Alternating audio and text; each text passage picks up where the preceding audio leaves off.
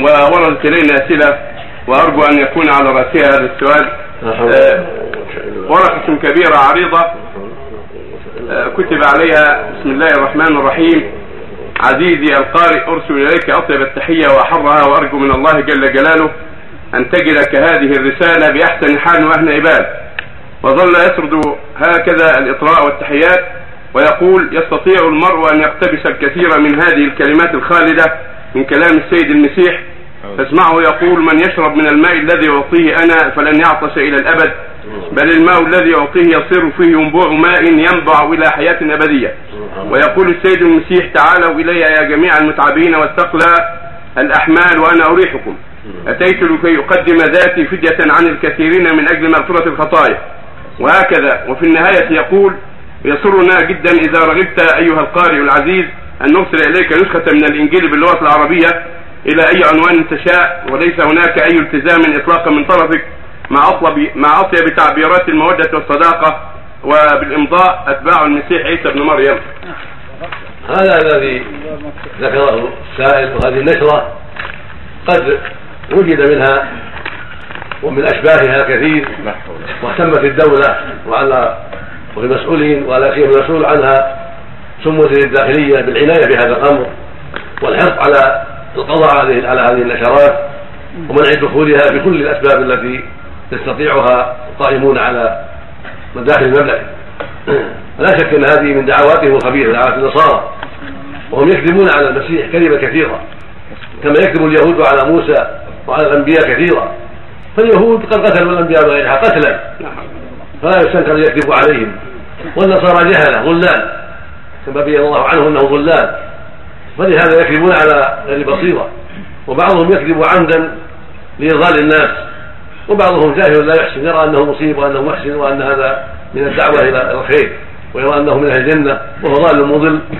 من أهل النار نعوذ بالله من حالهم وما صح عن عيسى عليه الصلاة والسلام هو نبي من الأنبياء. ما صح عنه فمعناه أن التمسك بالشريعة التي جاء بها في زمانه وبعد زمانه إلى أن جاء محمد عليه الصلاة والسلام سبب لكل, لكل خير وسبب للنجاة والسعادة في الدنيا والآخرة وهذا لا شك فيه. شرائع الأنبياء كلها هدى كلها خير. فمن اتبع شريعة موسى في وقته وبعد وقته قبل أن تنسخ فهو على خير وهدى. وهكذا من اتبع شريعة عيسى بعدما بعث عيسى عليه الصلاة والسلام وجاء يكمل شريعة التوراة من كان على شريعته واستقام عليها فهو على خير وعلى هدى. لكن بعد بعث محمد صلى الله عليه وسلم انتهى الأمر. بعدما بعث الله محمد صلى الله عليه وسلم انتهت شرائعه. وصار الواجب اتباع أهل النبي عليه الصلاة والسلام محمد عليه الصلاة والسلام. ولم يجوز اتباع شريعة موسى أو عيسى أو غيرهما لأنها نسخت. الحق منها نسخ بما جاء به محمد عليه الصلاة والسلام. وما حرفوا وبدلوا باطل من أصله.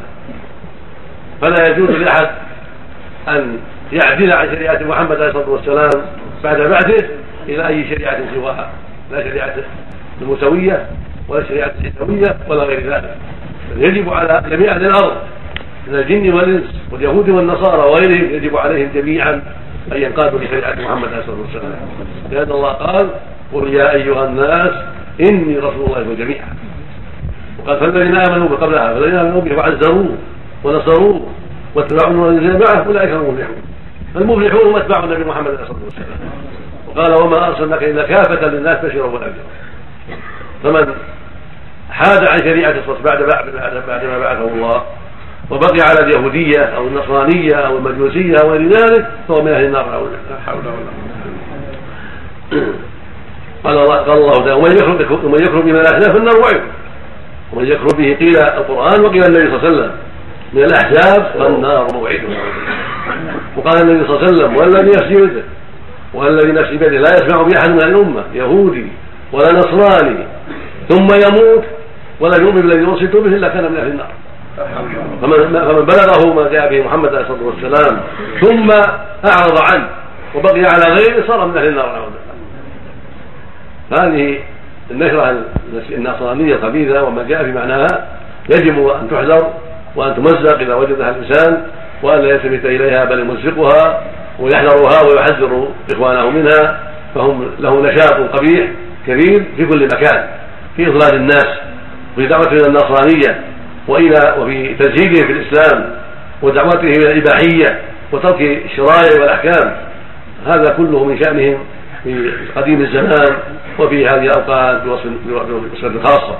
قد نشطوا في كل مكان وأقاموا المدارس وأقاموا المستشفيات والمستوصفات في كل مكان أمكنهم ذلك للدعوه إلى الباطل النصرانية وللطعن في الإسلام والدعوه إلى تركه.